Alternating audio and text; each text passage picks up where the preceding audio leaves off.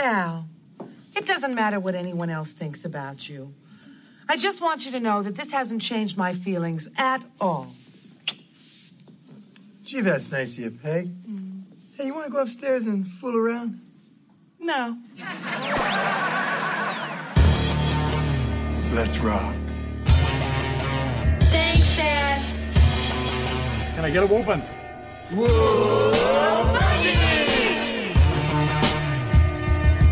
No Ma'am presents, live from the nudie bar, the Married with Children podcast.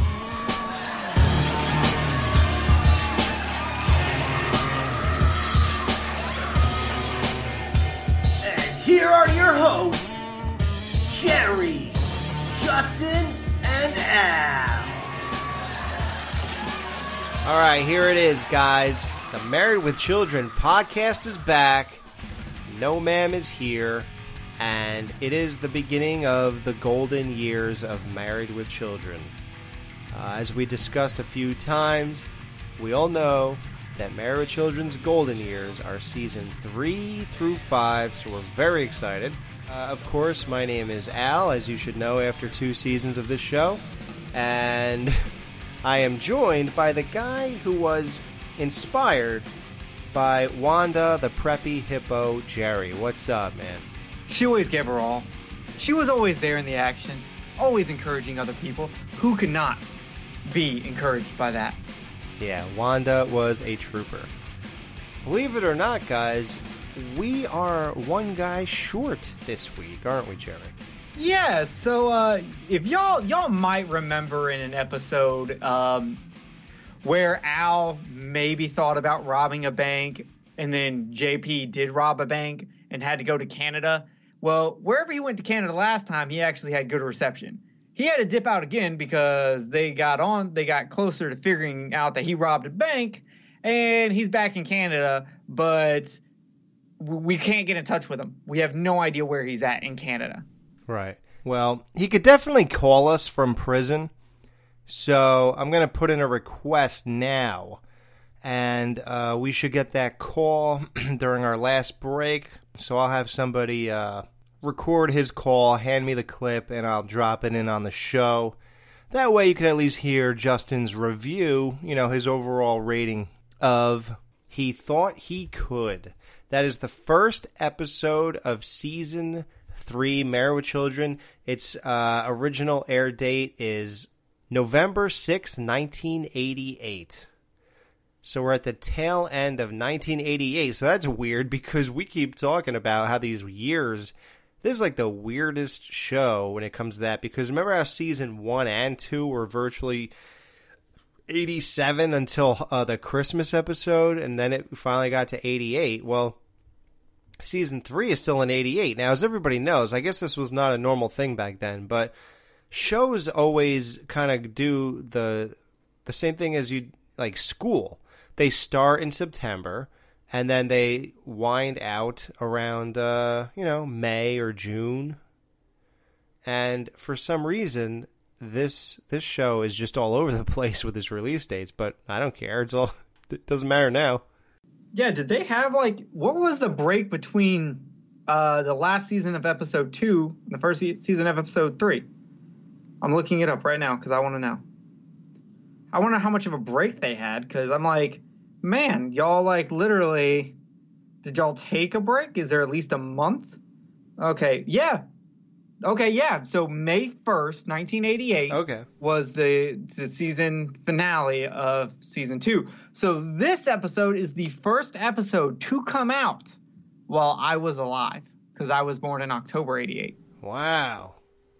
You're as old as an overdue library book. Well, that overdue library book is a little bit older than me. It doesn't make sense. uh, wow. Yeah, that's awesome. And what a Kickstarter to the golden years of with Children. You know, I never really uh, pieced it together that this was like the the beginning of the golden years or anything. Straight from like 11 years old, man. This episode, I don't know what it is about it. It there's just some something magical about it or something because I have watched this episode alone like I I probably wouldn't be lying if I said 40 or 50 times. Yeah, he's never actually ever watched any other episode. It's just this show over and over and over. Yeah, I just all the characters are so fleshed out in this one episode. I just seem to know everything about them from this one. But yeah, I, I've seen this so many times. It was it was just always fascinating to me, and uh, I had no idea that it was the beginning of season three. So that's great. Um, so the premise of this episode is Al discovers the library book that was due in 1957. He must return it to the library and face up to his worst childhood fear, the librarian. Ron Levitt and Michael Moye wrote it, and the director is Gerry Cohen. Jerry's always do good episodes. I'm just telling you. Well, this is Jerry with a G. Oh, well, who cares if you didn't if you look, if you didn't know how to read, you wouldn't know. Okay? Yeah, and if you didn't know how to read, you might call him G off. How did I know that was going to come back and bite me? hey, you could go hit me with the Marangus or Merenjus. You married a Jew? What? I thought she was Mexican. She's not Mexican either. Oh, I'm sorry. What Puerto Rican? The Puerto Rican version of of Peggy Bundy?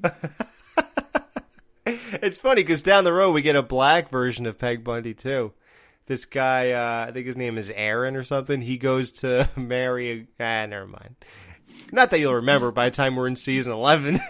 yeah. but I'm not even remember who you are by season 11. I'm just going to be sitting there just like, man, I wish Steve was here.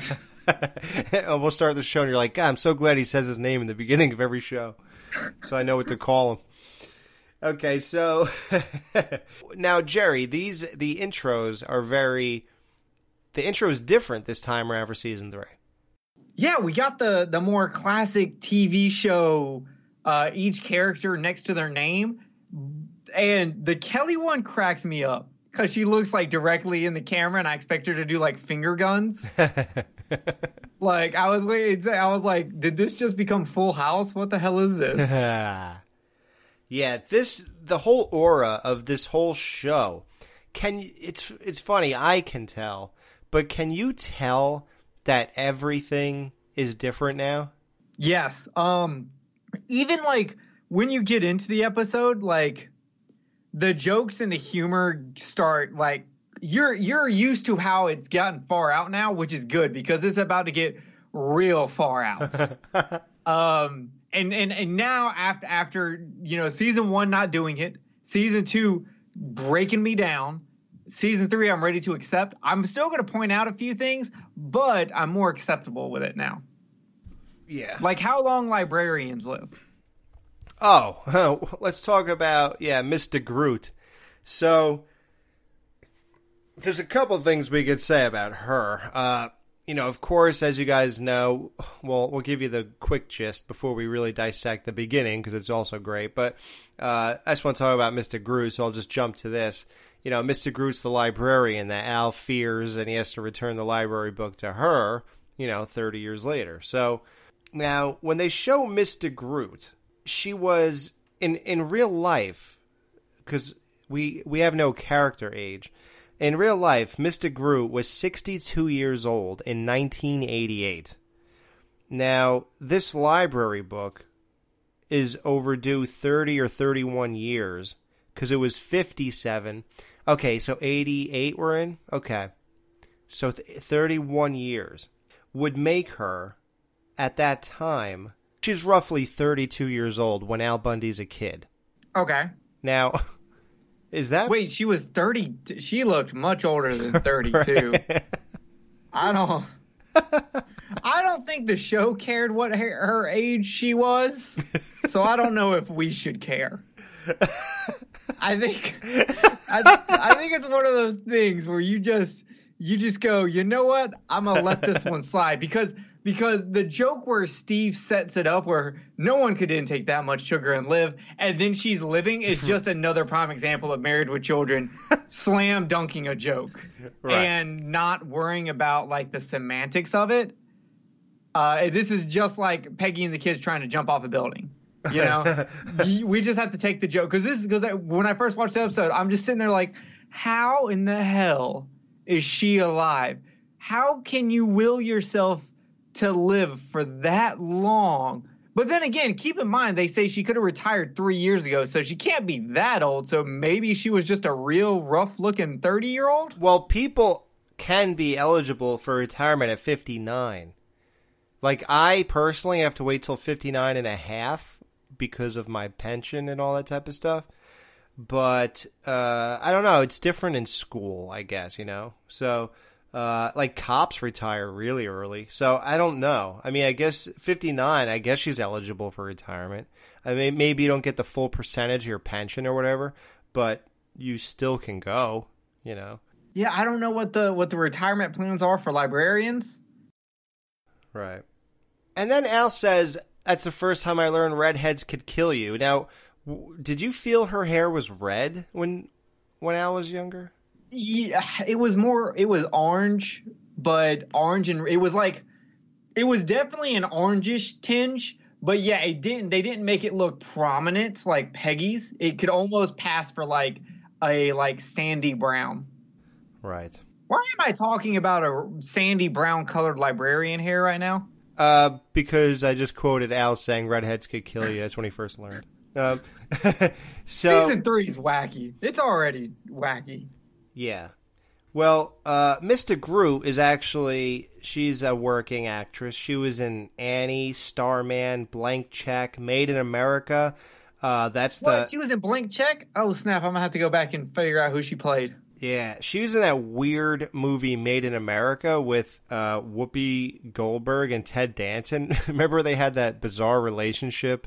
No, I saw the cast and didn't watch it.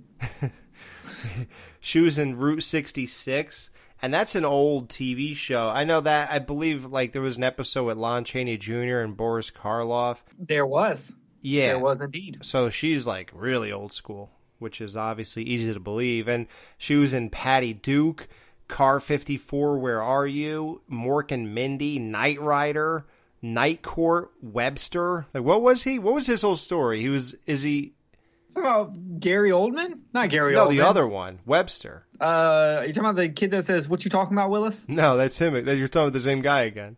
No, I said Gary Oldman. Gary Oldman's an old white guy that was in. Oh, you mean G- Garry Shandling? I mean, uh, Coleman. Coleman. What's his Coleman? Yeah, Gary Coleman. Gary, it's odd because Gary Coleman died of multiple aneurysms, which is can be referred to as different strokes.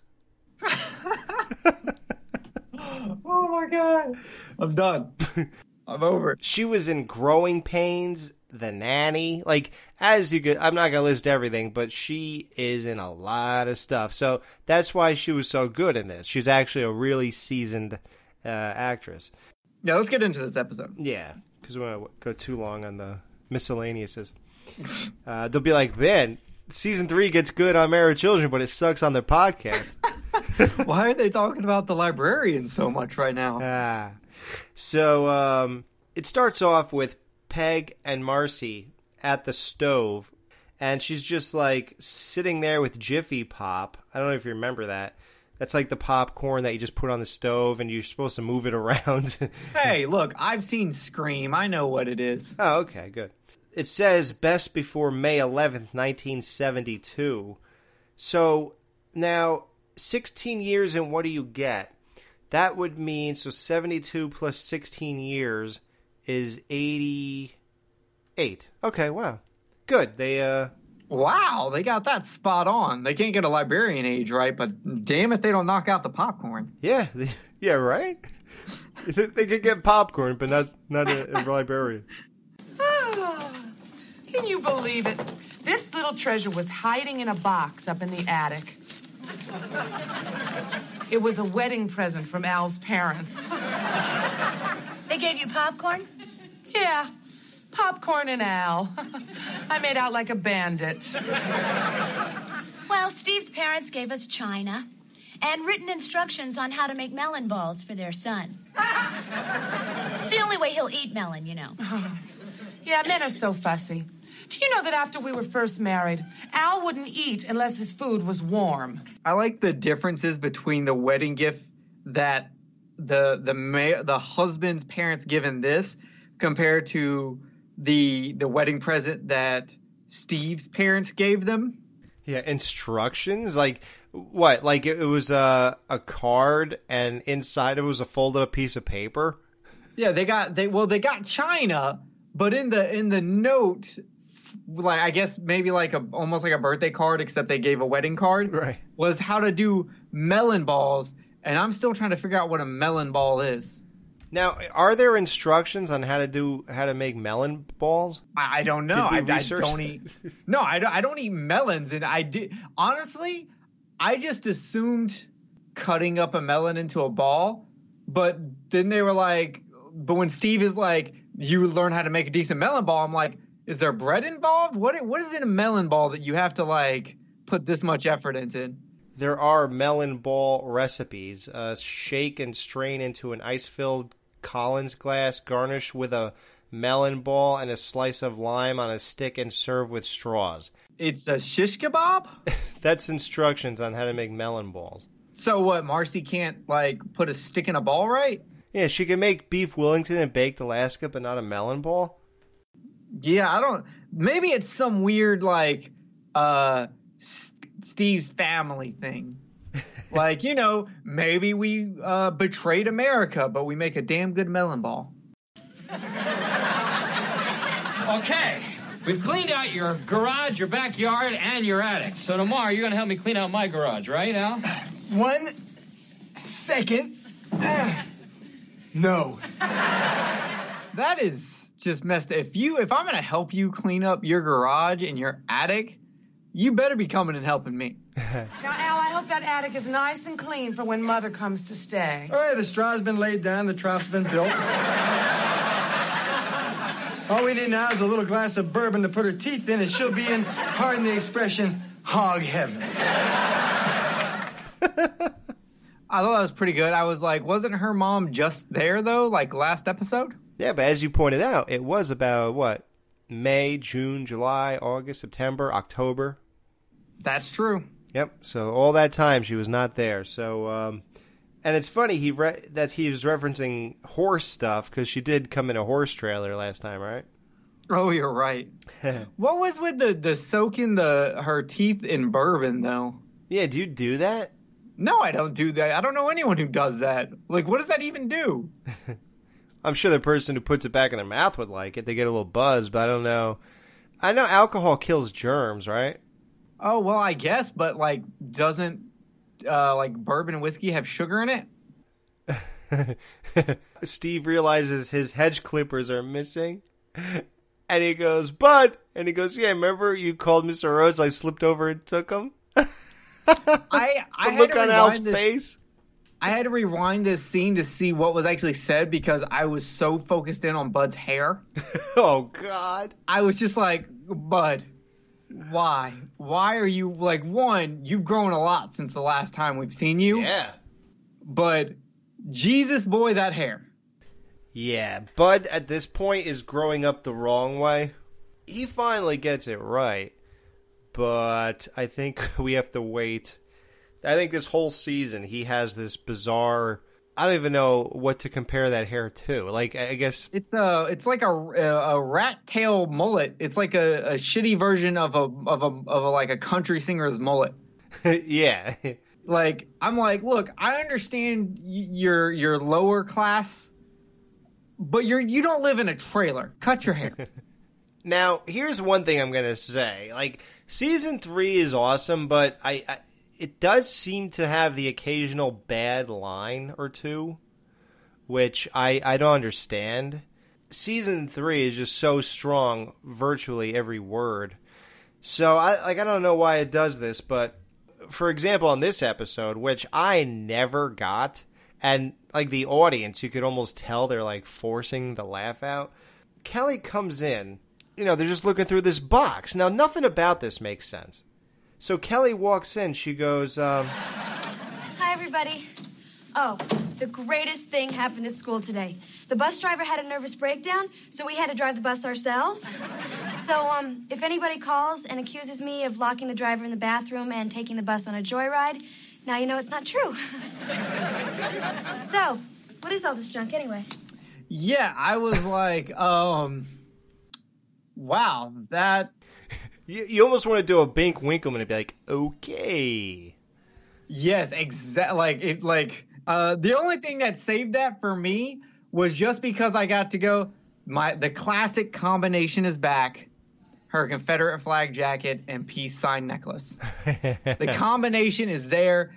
They have kept that in wardrobe. I'm going to be very sad when that no longer shows up. Yeah, I, I just don't get how that's funny. I mean, I suppose there's you have to be there maybe. I like I don't know. It just seems so it's so like right away and in your face. You just don't even know how to register it and it's just it's just not as obviously funny. Yeah, and I was still kind of trying to digest the whole stolen car battery.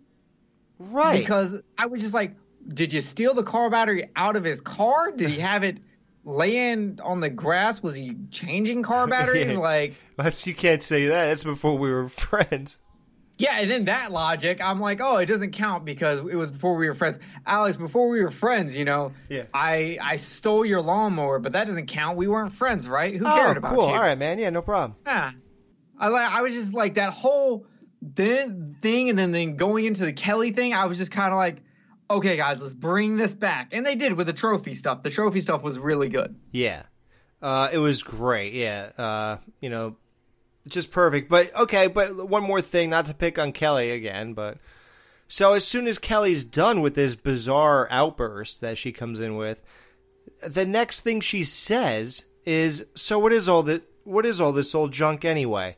How does she even know what they're doing, what that box is, what's in it? What do you mean? So what is all this junk anyway? As if you're in the middle of the conversation with everyone else. Like I, it, it doesn't make sense. Do you know what I mean by that? The only thing I could think of is by if by some chance she knows that if she sees a big box of cardboard, she's assuming there's junk in there. What if there was a new thing they just bought? Like, why wouldn't she have said, "What'd you guys buy?" Yeah, or just what's in the box. Right. Like, I, it's almost like a segue just to get out of the awkwardness of her intro. yeah, it's almost like the, the the car battery thing was really awkward. We got to get out of this. We got to distract from that. Let's go even more awkward with Kelly's statement. they're like, okay, we have shot ourselves in the foot. Let's just go direct segue into the next. right back Let's to go. where we were. Right. Hey, now look at this. MVP Pop Warner football. I was a little younger than you when I got this, son. All Star Little League, shortstop. Oh, man. All city football. Huh? And I met your mom. Co ed softball, participant award. Rookie of the Year, shoe salesman, 1968. You notice how they're getting smaller. Everything about him is. Oh, yeah, and I'm sure you didn't have anything to do with that either, did you? well, that's the end of my trophies. What we find out is Al won a a uh, a trophy for like the rookie shoe salesman or something for 1968. Which, if you do the math, Al started selling shoes roughly at 22 years old.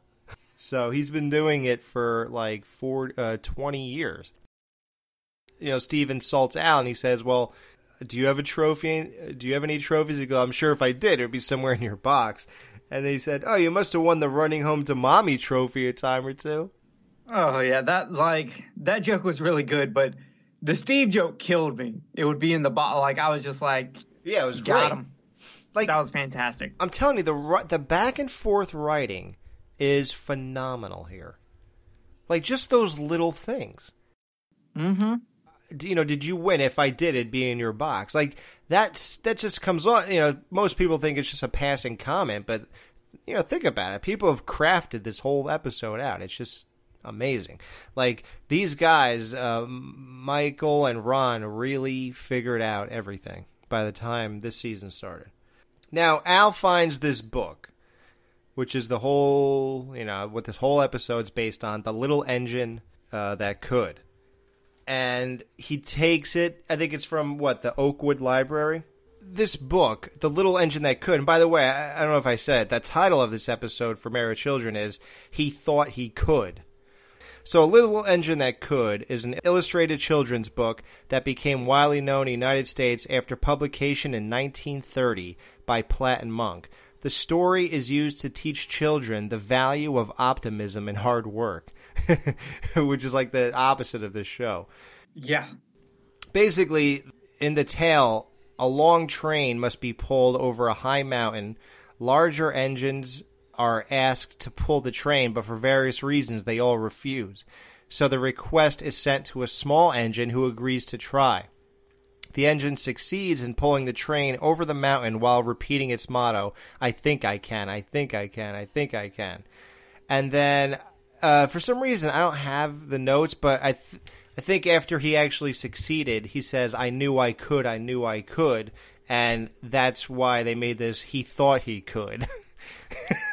that's, the, Yeah. the name of this episode. Because Al is a loser. and he, he can't succeed in anything like that. And he thought he could get away with uh, just bringing that book back. Right. He thought he could. He thought he could get away with it. Yeah, I guess you're right. Yeah, it's even better. So that's that book. That's the relevance of the book to this episode. It's basically Al's life in a reverse nutshell. Hey, look at this. The book that inspired my whole life. Wanda the preppy hippo? The Little Engine That Could. Is this my book, Al? No, it's not, and I can prove it. Look here. Yeah, property of the Oakwood Library.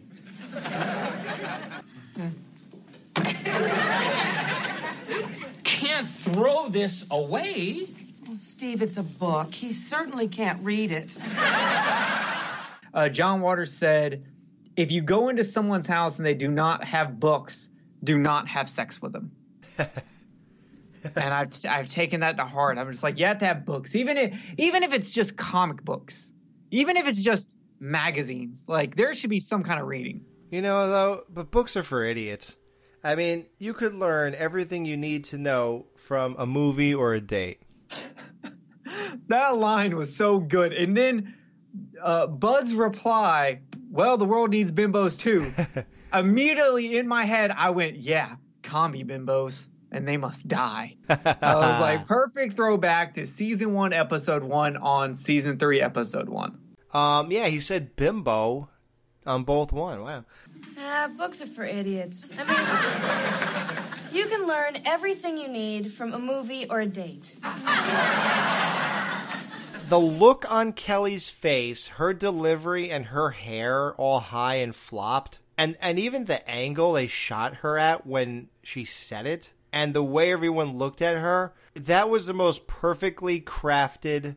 Just looking at that, that image, and her saying it, and the way it all, it was just perfect, and it it completely is the antithesis of stupidity being a the the blonde hair she has, the half closed eyes, the way she was sitting down, the way she said it, it was exactly like she is the result of people who are lacking knowledge and who do not read. Yeah, exactly. And you're right. That is one thing throughout this entire series that we've always pointed out is how good they are with their craft. Between delivery and and facial expressions, they nail those. Those four seconds are just perfection. It's just the weirdest thing. Yeah, so Al's describing this library teacher, and he said, you know, she put mounds of sugar in her coffee. It would clank. It's funny. My mom used to do this thing. My one of my childhood memories were my mom uh, mixing her coffee with a spoon, like the sugar, I guess, the same way Mr. Groot did it. And my mom used to clank the crap out of her coffee mug or whatever, and it was so annoying to me my whole life. so when Al brought that up, like it would sound like chains on a ghost. like it, it haunts me. So, and on a fat ghost. Like at this point, the show just goes off with the fat thing. Yeah, but I just thought it was funny that it was it was like chains on a ghost, a fat ghost. Yeah, he has to clarify. So now we get into this. Al starts daydreaming, you know, about what was so bad about you know this and that, and he actually has such a great memory that we get to see exactly every word of how this played out. no, I'm just Yeah. kidding. I'm not being a dick. I'm just kidding. No, but uh, it's it's a great. You know, it, it would be amazing if that's what Al was really watching when he when he zoned into his own head. But we get to see uh, what took place and what transpired back then in 1957. It's a young Al Bundy. Now you might recognize this kid. I do. I uh, seem to to feel the Christmas joy when I see him. I'd better watch out for uh, more appearances, shouldn't I? Yeah, you better get out those high tops. Yeah. He was, of course, in You Better Watch Out as one of the neighborhood kids. And because I'm not 100% sure if we mentioned this when we talked about him on that episode, but he did play a younger Ed O'Neill in a, a movie. Yeah, it was, um, We talked about him, and I mentioned he'd be in this episode as a young Al Bundy, but then we never mentioned he played Ed O'Neill as a younger person again. uh, Little Giants. Oh, he played really? a younger, it was in Little Giants. Wow. So he played uh, a young Ed O'Neill in Little Giants, and see, I, I just watched that recently, so I got to watch that again. I don't think I've ever actually seen it. I saw it this year because when my wife found out I was doing this show, she goes, "Wow, so you're going to be the guy in, at the Married Children podcast? That's that's crazy." I was like, "Yeah." She's like, You signed these divorce papers? "She's like, I'm married to the guy who's going to be doing the Married Children podcast." Uh, she goes, "Well, they they couldn't have picked a more perfect person. Who picked you?" I said, "Me." you think anybody knew that I liked the show? Someone came up to Alex and was like, Alex, we're doing a Married with Children podcast and we want you to be Al. You specifically. Your name is Al. I mean, it couldn't be any better. And you seem to be obsessed with the show, so who else should do this? Your wife thought someone picked you. Oh my god. She thought I was sought after. Oh my god. No, you're the only one who didn't get picked. I am the only one here who was not. You did the picking. Well, young Mr. Bundy, the devil boy.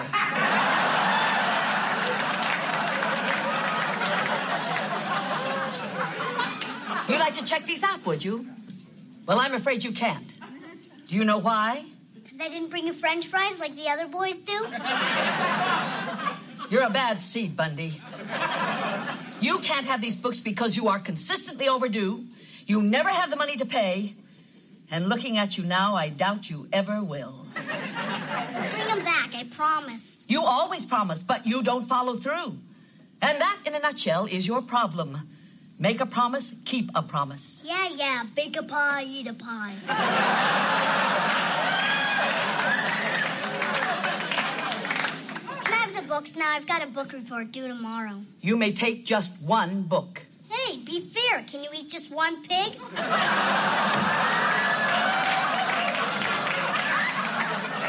You're a horrible little boy. You'll never amount to a hill of beans. And I wish that on you, Bundy. To be the failure you deserve. And take that hand out of your pants. It's a filthy little habit. Now, I'm going to let you have the little engine that could on the basis that you might learn something. Though we both know you won't. Do you think anyone can teach you anything? Well, you've just taught me that even the slightest movement can make a fat person sweat. Three days. You have three days to bring this back. Promise you'll bring it back on time. I promise. Oh, that means almost nothing. But if you don't, remember, I'll be waiting for you. Boy, she hates you, Al. I swear, one day I'm gonna take that bowl of sugar and pour the whole thing down her gas tank. My life's gotta get better than this. Dude, it was that scene was just fire. Like it was just bam bam bam. Like him not backing down from her. It was fantastic. I, I, think they used to call me the devil boy when I was younger, too. I wonder why. Yeah. Uh, so he says he's going to pour that whole whole thing of sugar in her gas tank. Did you know, by the way, that that's not true? Um, Is it not? Because I just watched an episode of Beavis and Butthead where they, it was like a sex ed kind of thing where they gave them bags of sugar and they put diapers on it and they said that they have to take care of them for a week. And um, of you know they paired everybody up in boy girl groups and they had to take care of this bag of sugar for a week. And then Beavis and Butthead uh, you know when when they returned after a week their bag of sugar was all like destroyed and screwed up and whatever. So they failed. So the next scene is the teacher trying to start his car and it's like stuck and sputtering and this and that and then the camera pans to the back and it's their baby with the diaper or the bag of sugar stuck in his gas tank. So this is a thing that is a belief that's wide. So what are you telling me? Okay, so the whole uh, sh- so the idea is is that the sugar will melt in the gas and turn into a sludge, and it'll block up all the the uh, internal uh, gas pumping things in the engines. I don't know anything about cars. oh like pistons and all that Yeah, but they actually did a full study on this in '96, and it was also on an episode of MythBusters. Sugar will actually not turn to sludge. Gas does not dissolve sugar. so what does it do just sit at the bottom of the tank It would sit in the tank, and you would have to pay $100, $200 to get the gas tank removed, cleaned, and put back in. Because apparently it's not very hard to actually remove the gas tank. Um, and which in most of the sugar would never make it that far because since it doesn't turn to sludge, it stays in grain. It would be like sand, uh, grains of sand, and it would just get caught in the filter. That is remarkable. This, I am becoming happier and happier. We started this. Yeah, you. Everyone learned something today. I'm sorry it was about putting sugar in a gas tank, but you learned something. Yeah. Uh, well, all I know is Al's life has got to get better than this. and then that that dumb look on his face where it pans back to him in reality, and you and you see, wow, his life didn't get any better. Yeah, man, I would have watched a show that was just that kid playing a young Al. Oh yeah, wow, they should have done like a prequel. Like, I almost wish that this would have happened later on in the season, so that they uh, our series to where it had enough traction that they would have like maybe done a spinoff. I would have watched a spinoff of him just talking back to teachers. Yeah, if it was good enough, I mean, if it stayed like this, I'd I'd watch it. You know, if it held the same quality, yeah. You know, they hand out the book and say, "Return the book, Al." Like, I don't know why they care or whatever, but you know, of course, Marcy's always on some kind of crusade to save something. Uh, I, I mean, she's uh into some hippie uh kind of stuff. Yeah, she's like a hippie, right? Yeah, she, you're right. She always wants to save something. It's Yeah. and uh, this episode it happens to be books. I mean, who else in the back pocket just has a spiel about how libraries are having shortages of books? Yeah, and book is is something for a hungry mind, fuel for a hungry mind. Yeah. Uh, now, would you return this library book? Like, if not, if you were Al, clearly he wouldn't. But would you return it? No. Yeah, I'm sorry if this much time has gone back and they've given up on trying to get it. I understand they sent him, which we'll find out. They sent him messages. They sent him mail for like ten years about it. Right. at that point, if you've given up, you've given up. You've accepted your losses. I'm not going to accept the loss. I, I will. I, I'm just going to put it on the bookshelf and, and forget about it. I haven't returned the the book I stole. they don't contact me. You should. Now that we, we reviewed this episode, you should you should live it out. No, one, I'd have to go all the way back to South Carolina. That's it's worth it. Make a video for our our YouTube channel. Are you gonna Are you gonna buy me another hardback edition of uh, Stephen King's Cycle of the Werewolf? Uh, if you do this, yes. If I wait, if I spend way more money than that to go all the way back to South Carolina, It's either do that or eat a tangwich. Tangwich it is. Yeah, you ain't returning that book. Al walks into the Oakwood Library, and what's the first thing he sees? The sugar. Dum dum dum. You're alive.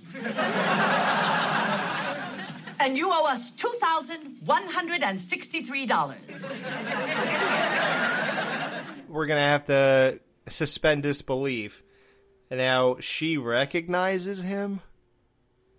Yeah, like I don't think there's enough enough there to I don't think if you saw me as a 10-year-old and you saw me as a 30-year-old, you're going to go that's the same person. Right. Unless this this deep-seated hatred for a 9-year-old has has built into her so much so that it's like some kind of weird intuition thing. it's very strange. Um, she even knew.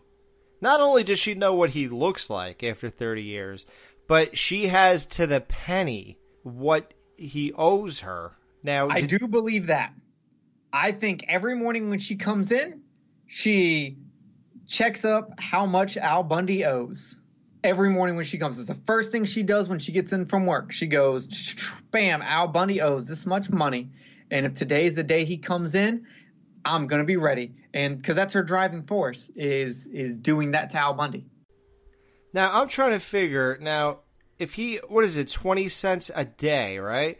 So I I you know what though I remember when I was watching this I did some kind of math on my calculator. I'm doing it wrong now, but I do believe it added up to nineteen cents, and that would because she said, "Oh, you owe us another twenty cents. It's after twelve a.m." Uh, so I think it could be right because right now I'm not getting it right, but I think I got it right the other day of how I figured that out. Yeah, I'm, I'm I don't even care if it's really. It, it would just be funny if it's right. But Yeah. Hey JP, how much is two grand? Oh wait, you're in Canada. Oh, see, that's why this episode is not as perfect. We would have had this information. Al, when he sits down now in front of her desk, you notice that his chair is like so low, it's like he's a child again in front of her. Yeah, well, it's because it's a child's chair. yeah. Apparently, teenagers don't go to this library. So even at a, as a 40 year old man, he's getting talked down to because he's sitting and looking up at this lady like it's 1957 again. Yeah. You made me a promise and you didn't keep it. So now you must pay the piper. Will you be paying in cash or food stamps? Can't we make a little deal here? Now, I tell you what. Suppose I tape a, a donut to my driver's license and slip it to you. You give it back, and the donut just mysteriously disappears. Could it be that you don't have the $2,000? Could it be that I was correct when I made an educated guess that you would fail in life? Could it be that the nails that hold your chair together are from the planet Krypton? Oh, look, it's after 12. That's another 20 cents you owe us. Well, it just so happens that I returned that book years ago. I'd remember if you did. You weren't here. I'm always here. Not that day. I believe that was the day of the big cake heist. You were rounded up for questioning. I'm sorry. okay, between the the donut joke that happens before that, when he's like, I'll hand you my driver's license and I'll slip you a donut. Maybe when you hand that back, donut's not there. like his face, the finger point, the way he says it, I was just like, Yeah. wa- like standing ovation, bravo, golf claps. It was fantastic. He's so obnoxiously perfect. I love him. Perhaps a policeman's rubber hose can get to the truth. Wait, I'll just go to the shelves and get that book and prove it to you. We'll both go. So, Mr. Bundy, what do you do for a living? Presuming you're not still in high school. Librarian hitman. I thought so.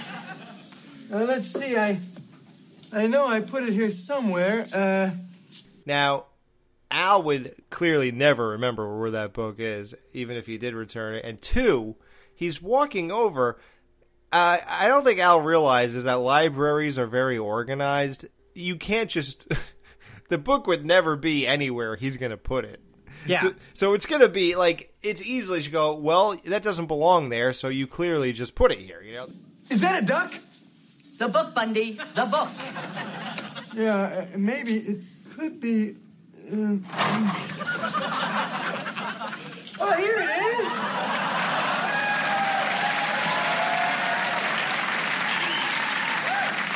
The little engine that could. Boy, this brings back a lot of memories. You planted that in there. Prove it, Dick Root. a loser? I think not. Now, there's a whole thing to this. Al putting this book back on the shelf because there's camera footage later on.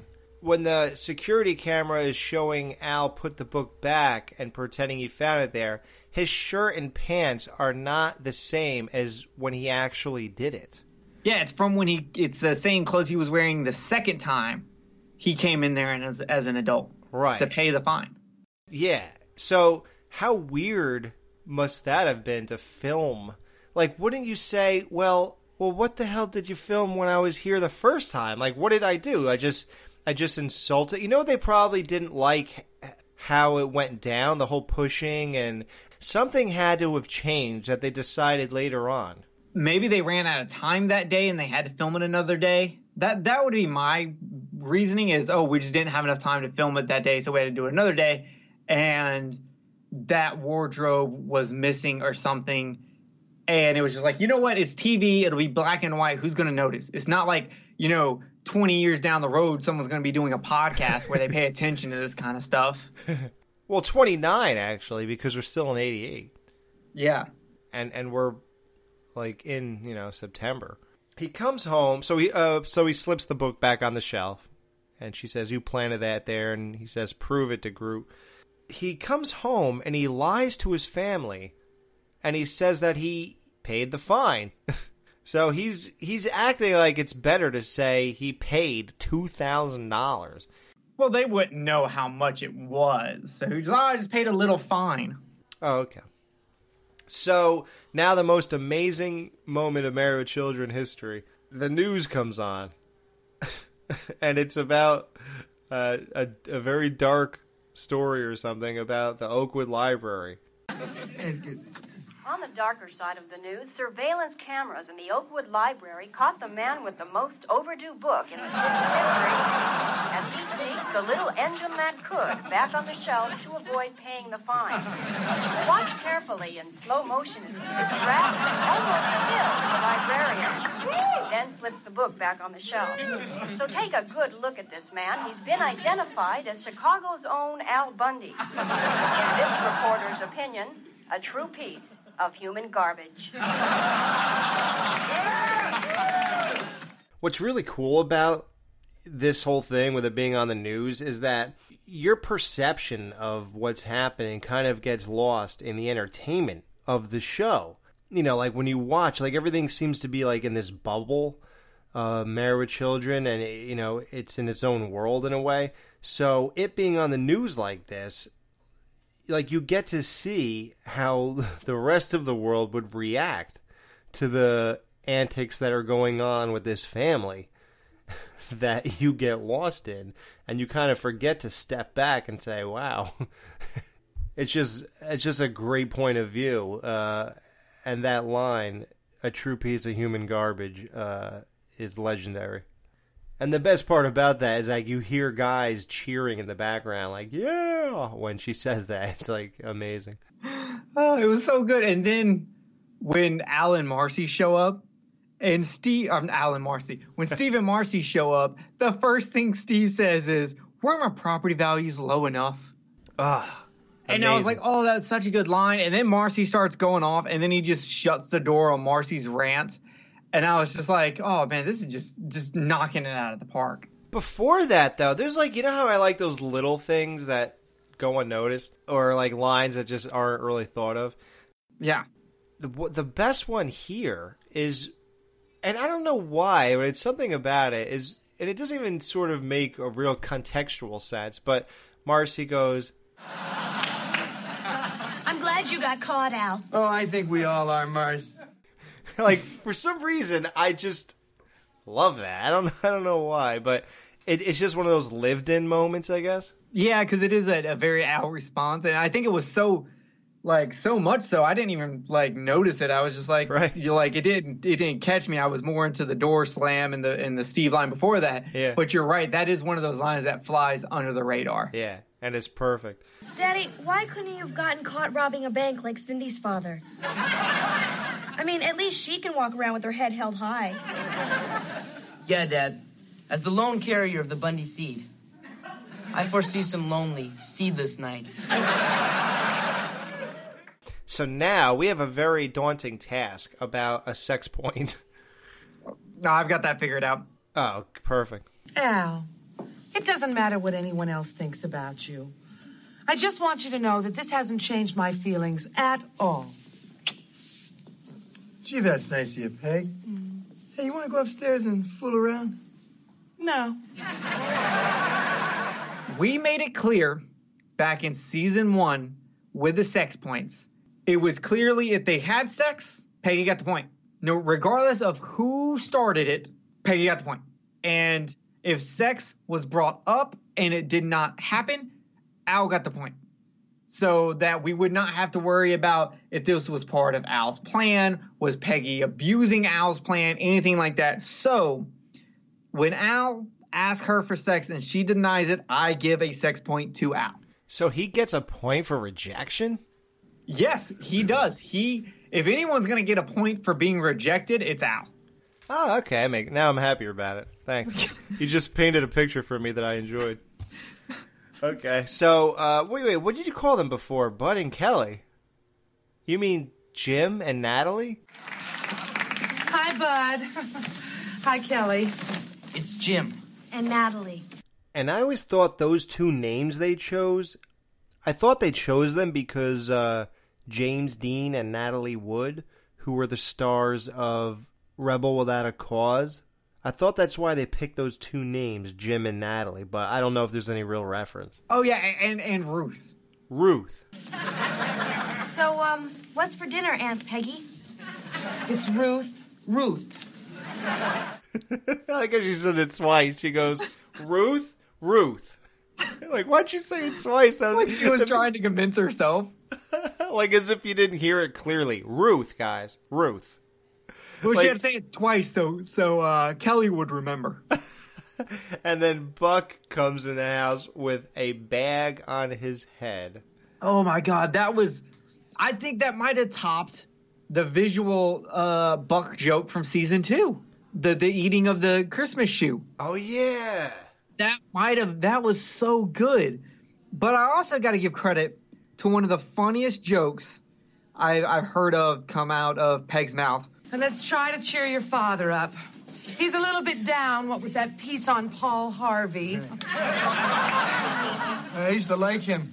Oh, now, Al, don't worry. Honey, we've weathered your paychecks. We'll weather this too. I love when she makes fun of how much money he makes.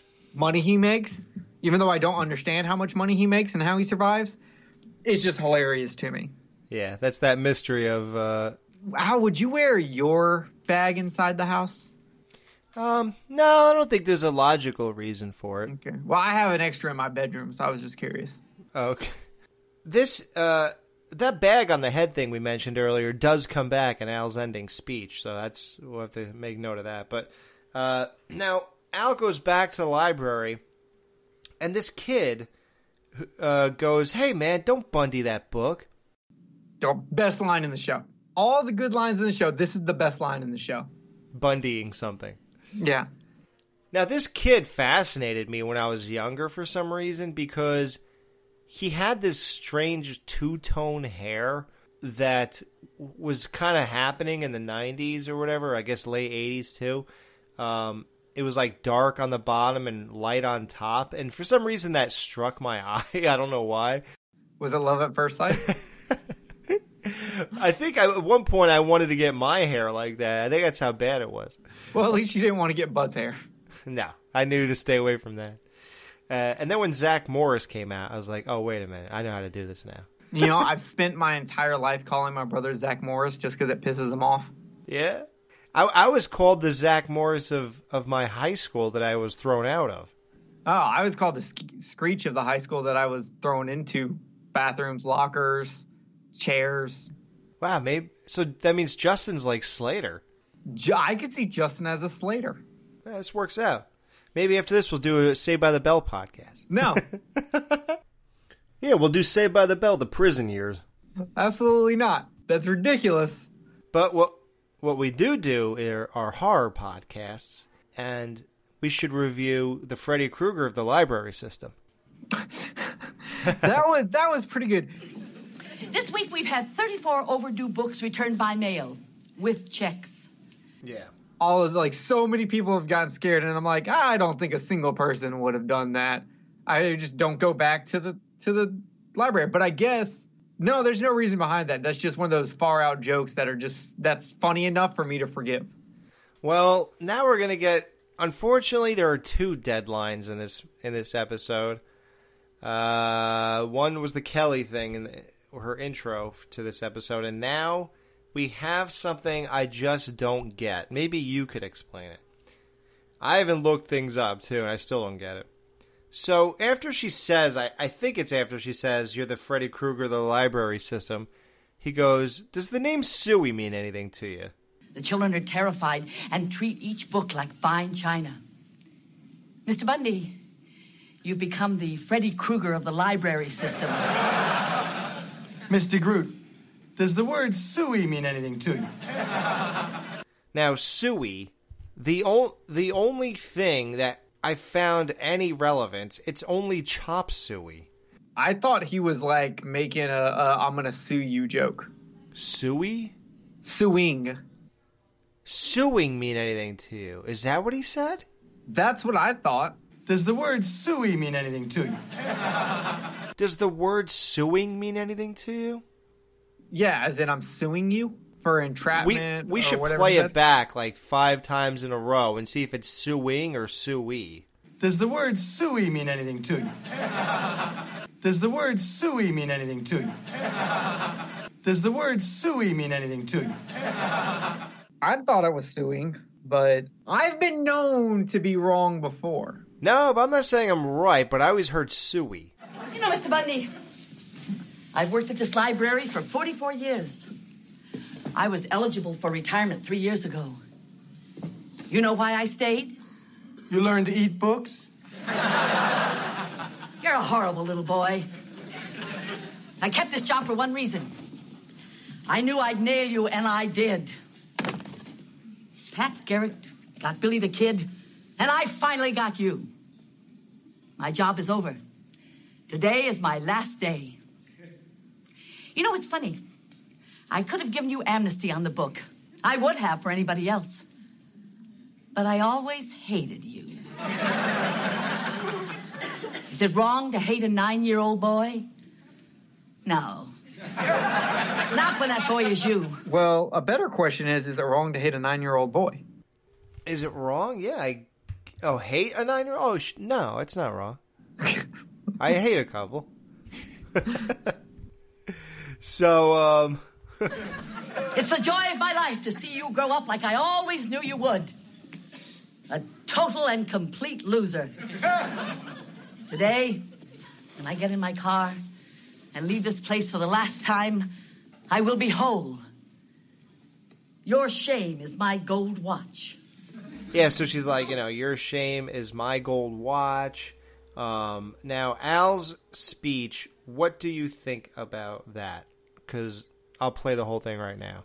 This is one of the best Bundy speeches ever. I mean, we know Al for his speeches, but this is one of his most quoted. With the every morning when I wake up, I know it won't get better until I go back to sleep. Do you know how many times I've used that line in front of random people just to see their reactions? So you think I'm a loser? Just because I have a stinking job that I hate? A family that doesn't respect me? A whole city that curses the day I was born? Well, that may mean loser to you, but let me tell you something. Every morning when I wake up, I know it's not going to get any better until I go back to sleep again. So I get up, have my watered down Tang and still frozen Pop Tart, get in my car with no upholstery, no gas, and six more payments to fight traffic just for the privilege of putting cheap shoes on the cloven hooves of people like you. I'll never play football like I thought I would. I'll never know the touch of a beautiful woman. And I'll never again know the joy of driving without a bag on my head. But I'm not a loser. Because despite it all, me and every other guy who will never be what he wanted to be are still out there being what we don't want to be 40 hours a week for life. And the fact that I haven't put a gun in my mouth, you pudding of a woman, makes me a winner. How do you feel as she pulls the rug right from under him as soon as he's done and says, No, that's what makes you a loser? No, Mr. Bundy. That's what makes you a loser. You see, you could have made something of your life, I suppose. But you never followed through. That's always been your problem. Like I always told you make a promise, keep a promise. And maybe if you did that just once, you'd be a winner. But that's the thing is he he eventually did follow through with his marriage, raising his kids, working a job he hates to provide for his wife and kids. That is following through. But he didn't make nothing of himself, I guess. No, not necessarily. He didn't make his dreams. He didn't get to be a big football player. But the sad fact of reality is is that 99% of us have to fail at our dreams for that 1% to, to reach their dreams and it to matter and to make all of us strive for something. And Al is just another person who failed at that dream and had to go into real life. Just like she did. She's a librarian. What did she did she did at four years old was she's like, Mommy, I'm gonna be a librarian. I'm going to organize books for people every day. No, you failed at your dreams too, just like everyone else did, and you became a librarian. And you're you're shitting on Al because he did the same thing. He he's stuck in a job that he hates and provides for his family. His whole I don't think she pulled the rug out from underneath him at all. In fact, I think she's being a hypocrite because I just don't believe that she was like, I can't wait to grow up to be a librarian. I can't wait to organize the bees. She acts like she she has the most sought after job. Like, oh wow, you're a librarian. Excuse me. Like, I didn't know that that's what I should have done with my life so I can get some respect around here. Is that how you get a nice big house? And is that how you get your, you know, your in-ground pool and your uh, I I don't think Al's life would be any different if he sold shoes or, or was a librarian. Yeah, and and on top of that, you're the one who stayed three years after retirement. Yeah, for me, for a grudge you had on a nine-year-old boy. Yeah, who's the loser here? Yeah, you loser psycho. Get out of here. I don't want to hear it. Al's speech is great because it, because it's something that I really do believe in. I believe that the sad reality is that mo- almost all of us have to fail at our dreams or dreams don't mean anything. Every day that you accept that your life is working a job you hate so you can pay your bills and raise whatever family or choose not to raise a family or whatever you do. And those days when you're down that you don't kill yourself you are winning. Right. you are you are making it through life. You're making your life the best that you can with the reality of the world. But i'm sorry this whole you could have been something? No no he couldn't have even even if he was good at a sport you're still talking about a, a very very slim minor chance to be that successful you're talking about 1% of of like talented people Yeah, even the greatest football players don't even make it to the pros. Yeah, like like literally, if one percent of talented people make it, that is like point zero zero zero zero one of all people. So get out of here, you librarian. You don't know what you're talking about. You're crazy, and you probably have uh, a rotting brain from all that sugar. I think that if you look at Ron and Mike Michael Moye's notes, I think if they did if they didn't decide on shoe salesman, the next choice was librarian. Who is she to say anything? Yeah. Um, there was just less fat women that come into the library, so they went with shoe salesman. they're like, "What is Al going to argue with kids all day?" Yeah, exactly. Uh, yeah, yeah. Real accomplishment, uh, Mister Groot. You bicker with with nine year olds all day. And lose that yeah, bickering. I- yeah. Thank you, Mr. Groot. As a matter of fact, I'm going to start keeping promises right now. You won't. Yes, I will. Uh, Al does keep his promise in the end. He he decided that day to start following through with his promises, and that was to pour the whole uh, jar of sugar down her gas tank. So he picks it up, puts his hand down his pants, which she said to stop doing because it's disgusting or whatever, and he makes his exit, and we can imagine the rest. And uh, just a side note, Al, uh, you shouldn't be putting your Pop Tarts in the freezer. And two, Mr. Groot got to live for another 16 years after she retired before dying in 2004. We'll be right back after this. No Ma'am will be right back to wrap up this week's review. Be sure to join their Facebook group page for all the podcast news and updates. Just type in www.facebook.com slash groups slash married with children podcast. Be sure to subscribe to them on iTunes and please leave a review telling them what you think of the show. To subscribe to their YouTube channel, just go to channels and search up Married with Children podcast. You can email them at marriedwchildrenpodcast at gmail.com. Thanks for checking out this review. Now the guys are going to give their final thoughts and ratings of this week's episode. This call will be recorded and monitored. I have a collect call from Justin, an inmate at a detention facility. If you would like to accept this and future collect calls, you must establish a prepay account. We accept Visa and MasterCard. If you would like to set up an account and accept this call, please press 4. Hey guys, JP here, and I got to make this one quick because I don't have that much time. Uh, basically, I got into a little bit of trouble up in here in Canada, but I will say this: that I didn't do anything wrong, so I should be out of here really, really quickly. I, I can't really go into details because of these phone calls being monitored and recorded and things like that. Uh, but I will say that I did see season three, episode number one. He thought he could, uh, aired November 6, 1988. Uh, and this is the very first episode of season three. Uh, really excited to check it out. Um, basically, Al is uh, moving some boxes where he finds an old library book he has laying back. Uh, I thought this episode was pretty solid. I thought that the jokes were set up well, and it was one of those episodes that uh, me and the guys like so much where they, they set a joke up, they punchline it, and then they bring it back and add another punchline to the joke later on or a couple seconds, minutes later in the episode.